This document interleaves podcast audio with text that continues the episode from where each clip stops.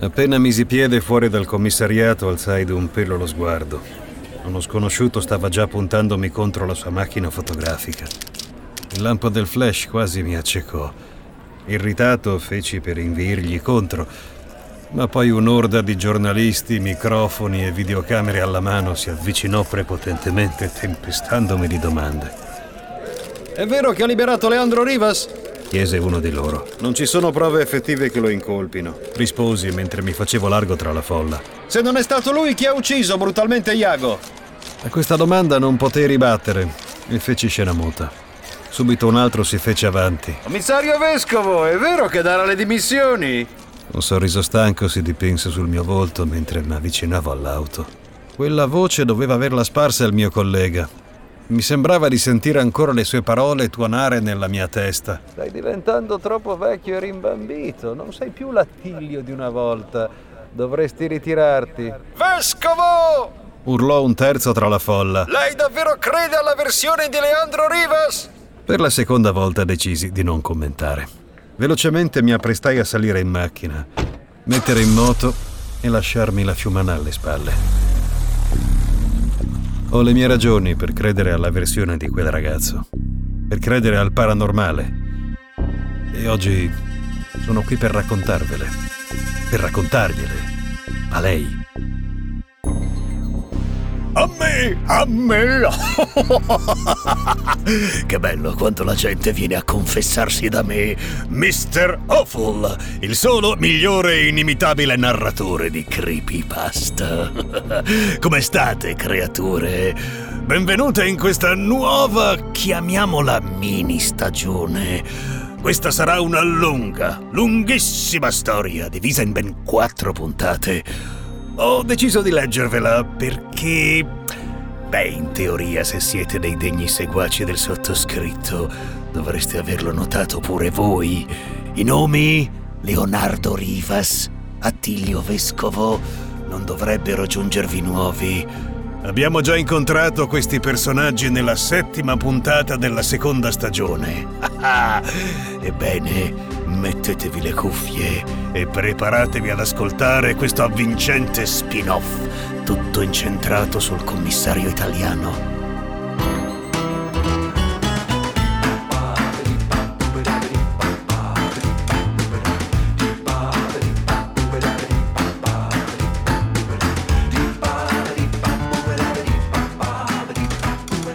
Tutto iniziò con l'arrivo di un telegramma al commissariato di Pavia.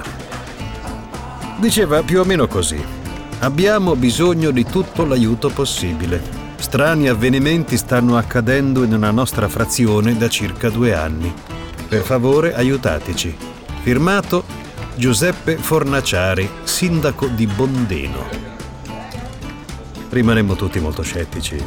Fu il nostro commissario capo in persona ad indagare meglio la questione Credeva fosse uno scherzo, ma non lo era affatto.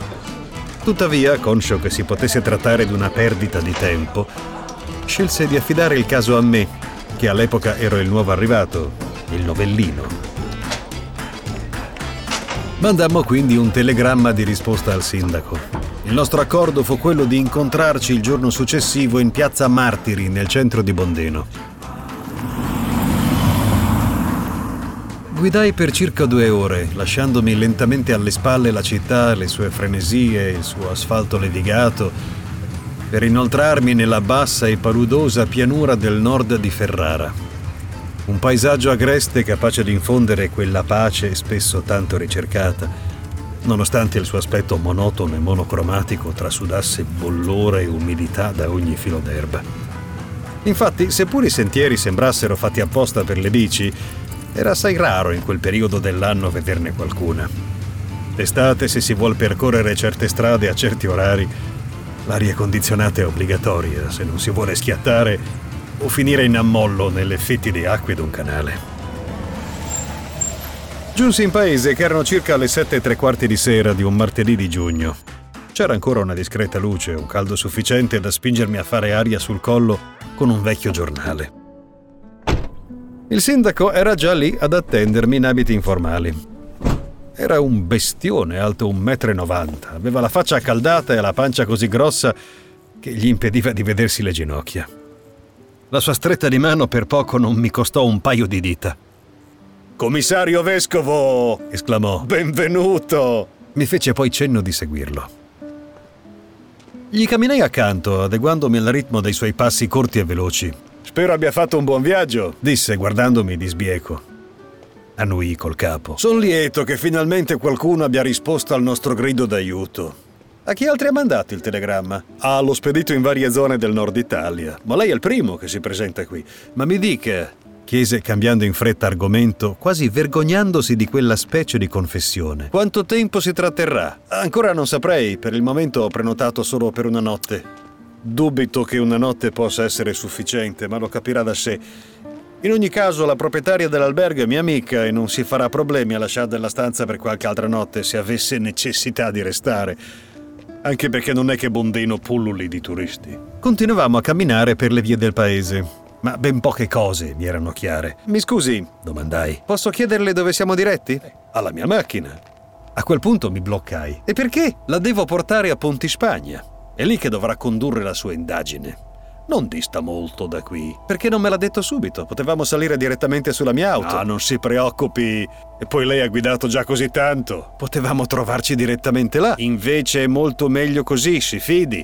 È l'unico momento che abbiamo per fare due chiacchiere in privato, io e lei, e mi creda, vescovo, qui il tempo è prezioso più che mai. Senza contare che Ponti Spagna vanta pochissimi abitanti, 104 per l'esattezza, 51 maschi e 53 femmine. E sono tutti ficanaso. Tutti. Appena messosi alla guida, mi specificò anche che di quei 104 risiedevano 18 cittadini stranieri, dei quali una dozzina proveniva dall'Europa, altri dall'Africa e dall'Asia e uno dall'Oceania, il parroco, padre Johnson. In seguito venni a sapere che a Pontispagna, se ben ricordo, sono presenti complessivamente 45 edifici. Di questi 33 sono adibiti a edilizia residenziale, 12 sono invece destinati a uso produttivo, commerciale o altro. Beh, non ci sono banche né farmacie, ma la gente non sembra sentirne la mancanza. Eh? Il vero punto d'incontro dei paesani è la chiesa del cuore immacolato di Maria. È stata eretta nel 1959 e sorge all'estremità sud del paese. Lui parlava e parlava, ma io in assenza d'aria fresca parevo sordo a quello sproloquio.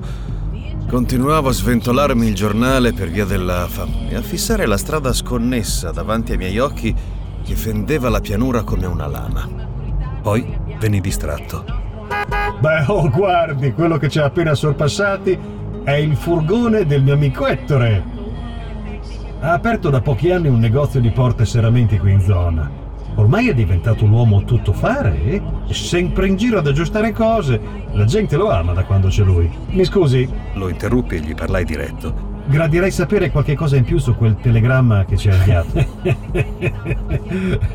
Ascolta, arriveremo anche a quello. Non abbia fretta, vescovo. Ah, ma capisco la curiosità, lei è giovane d'altronde. Quanti anni ha? Non è curiosità, è lavoro. Specificai, ignorando di rispondere totalmente alla sua domanda. Si ricordi? Giussi. Che sono venuto sulla fiducia, cosa di cui le sono grato. È sposato. Sbuffai. Da qualche anno. Figli? Una figlia. Risposi sfiancato. Una figlia. Ripeté l'uomo. Oh, ma questo è un segno del destino. È opera del Signore. Trasudava contentezza da ogni poro e non ne capivo il motivo. E quanti anni ha? Domandò. Eh, cinque. Il sindaco fermò l'auto nel parcheggio di un ristorante che precedeva il paese. Spense il motore. Mi guardò ha mai assaggiato i nostri cappellacci di zucca? Ma stiamo andando a cena. Mi pare ovvio. Ci aspetta una serata impegnativa ed è giusto affrontarla con lo stomaco pi. Bloccò quella frase sul nascere.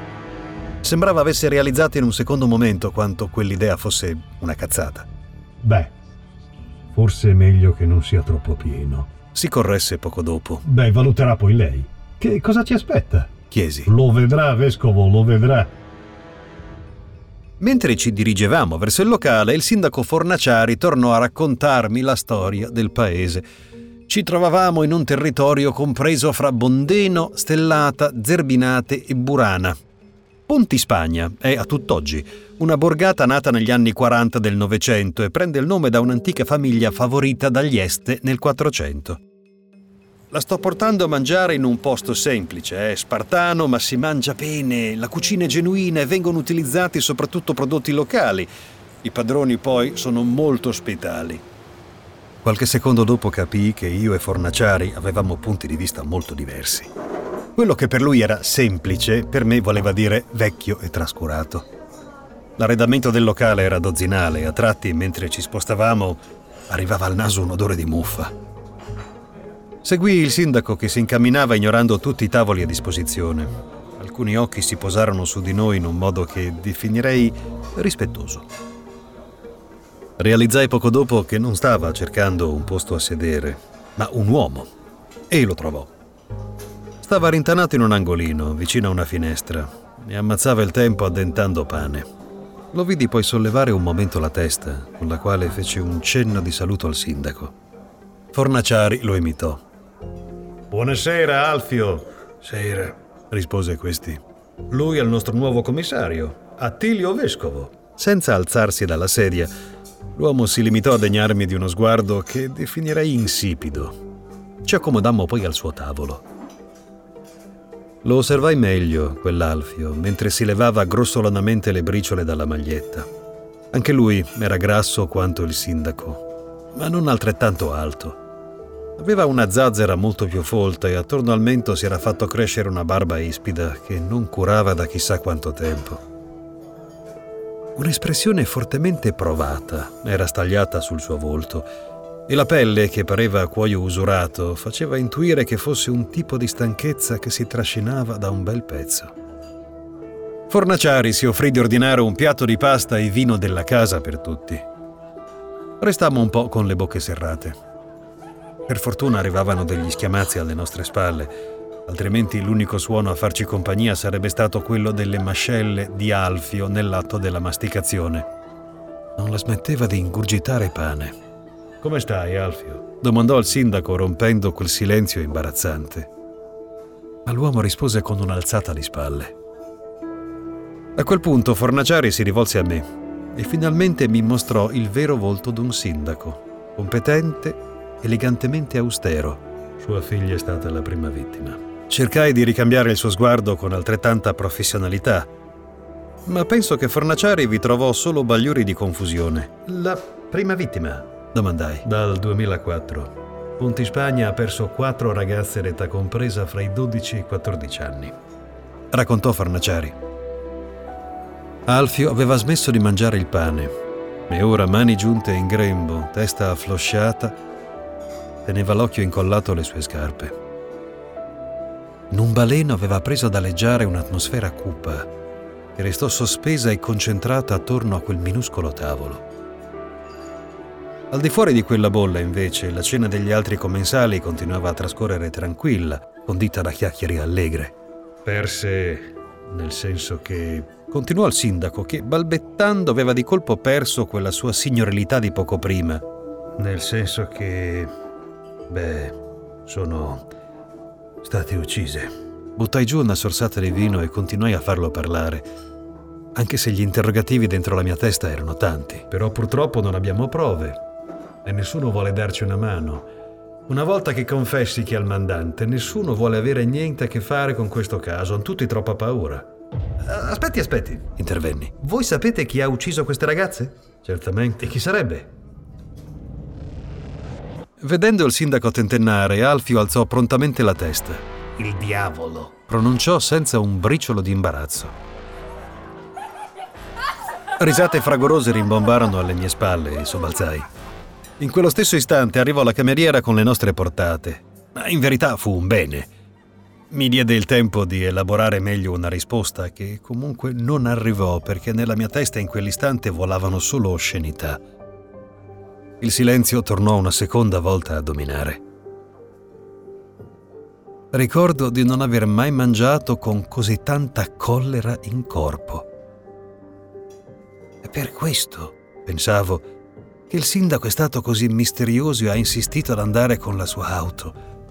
Ora non posso andarmene quando mi pare, sono bloccato qui. Ascolti, vescovo, lo so che è un po' alterato. Un po'! Sbottai e lo feci così forte che alcuni presenti si voltarono nella nostra direzione. È ottimista! L'uomo cercò di tranquillizzarmi. La prego, non alzi la voce. Lei mi ha preso per il culo! La verità è che se siamo arrivati a questo punto è perché siamo stanchi. Sono ormai due anni che questi crimini vanno avanti e nessuno ci ascolta. Tutto quello che vogliamo è un po' di ascolto. La prego, vescovo, non giunga a conclusioni affrettate. Sospirai, scocciato. Ah. Ma d'altronde E va bene. avevo altro da perdere, Sentiamo un po'. dissi. Il sindaco lasciò la parola ad Alfio.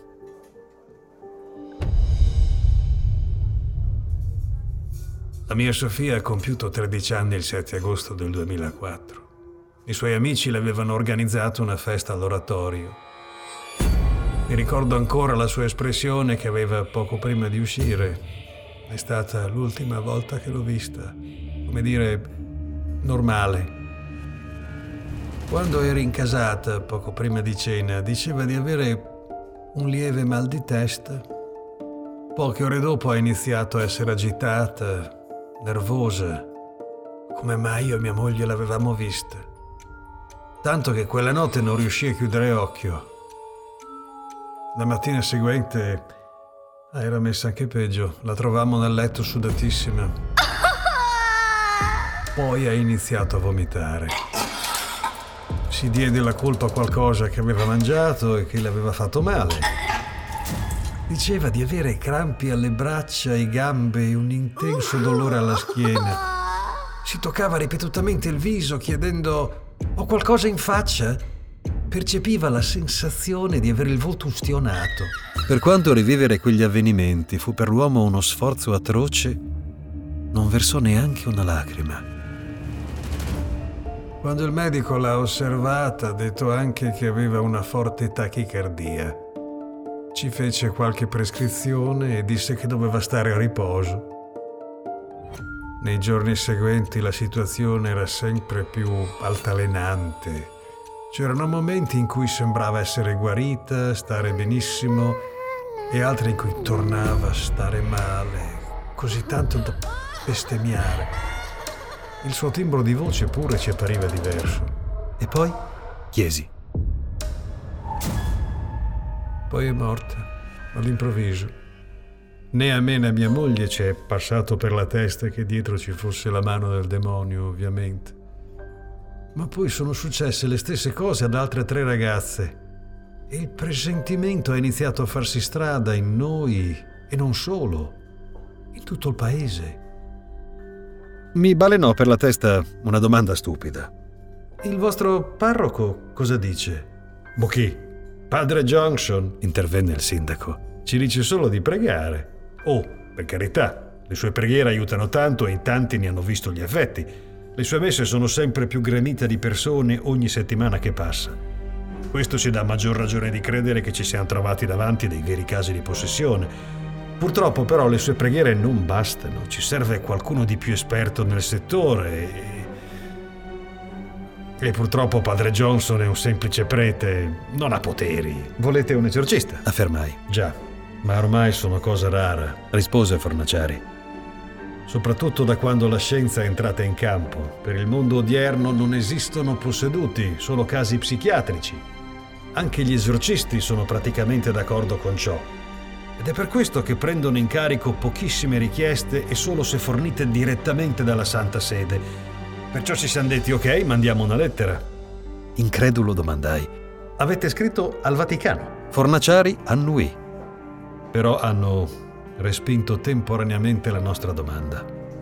A quanto pare lo Stato Pontificio, prima di inviare un esorcista, ha bisogno di avere la certezza che si tratti, se non al 100%, almeno all'80%, di possessione demoniaca. Per ottenere ciò servono la parola scritta di un medico che attesti che i sintomi non siano riconducibili a nessuna malattia e di qualcuno delle forze dell'ordine, il quale deve garantire che dietro agli eventi non si nasconda la mano di un sadico in carne e ossa. Il certificato medico l'abbiamo ottenuto poco tempo fa. Ora manca solo la sua firma, vescovo. Fu impossibile per me evitare di fare del sarcasmo. Ma certo! Esclamai. Portatemi una ragazza posseduta e sarò lieto di firmare tutto quello che volete. Ma quando Fornaciari rispose, forse potremmo accontentarla proprio stasera, il mio volto tornò serio. E come? Domandai. Il sindaco scosse il capo. Sa che giorno è oggi? Martedì. Intendo dell'anno. Il 6 giugno, cantilenai in risposta. Il 6 giugno 2006. 6 6, 6. Comprende ora, commissario? O le devo fare un disegnino? Intervenne Alfio.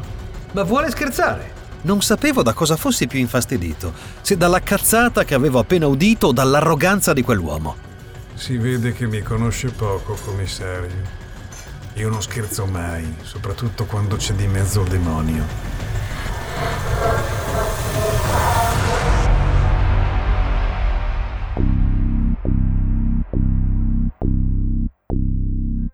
Uh, ai ai ai ai ai. Quanti dubbi che ci lascia questa prima parte. Spero che questo prologo abbia stuzzicato la vostra curiosità e di trovarvi anche nella prossima puntata che sarà molto più avvincente. Ma ora fermi! Non scappate subito. Vorrei solo informarvi che se volete supportare questo podcast e aiutarmi a sopravvivere alle torture della mia sadica padrona, potete fare una donazione su buymeacoffee.com slash Awful, scritto MR Awful. Ah, tranquilli, non è annuale e non si richiede nemmeno l'iscrizione. Bastano davvero pochi minuti, grazie. Trovate il link anche sul mio profilo Instagram, The Original Mr. Awful. A presto, creature. Una creepypasta per Mr. Awful è una serie originale, ideata e scritta da Maria Cristina Benfenati.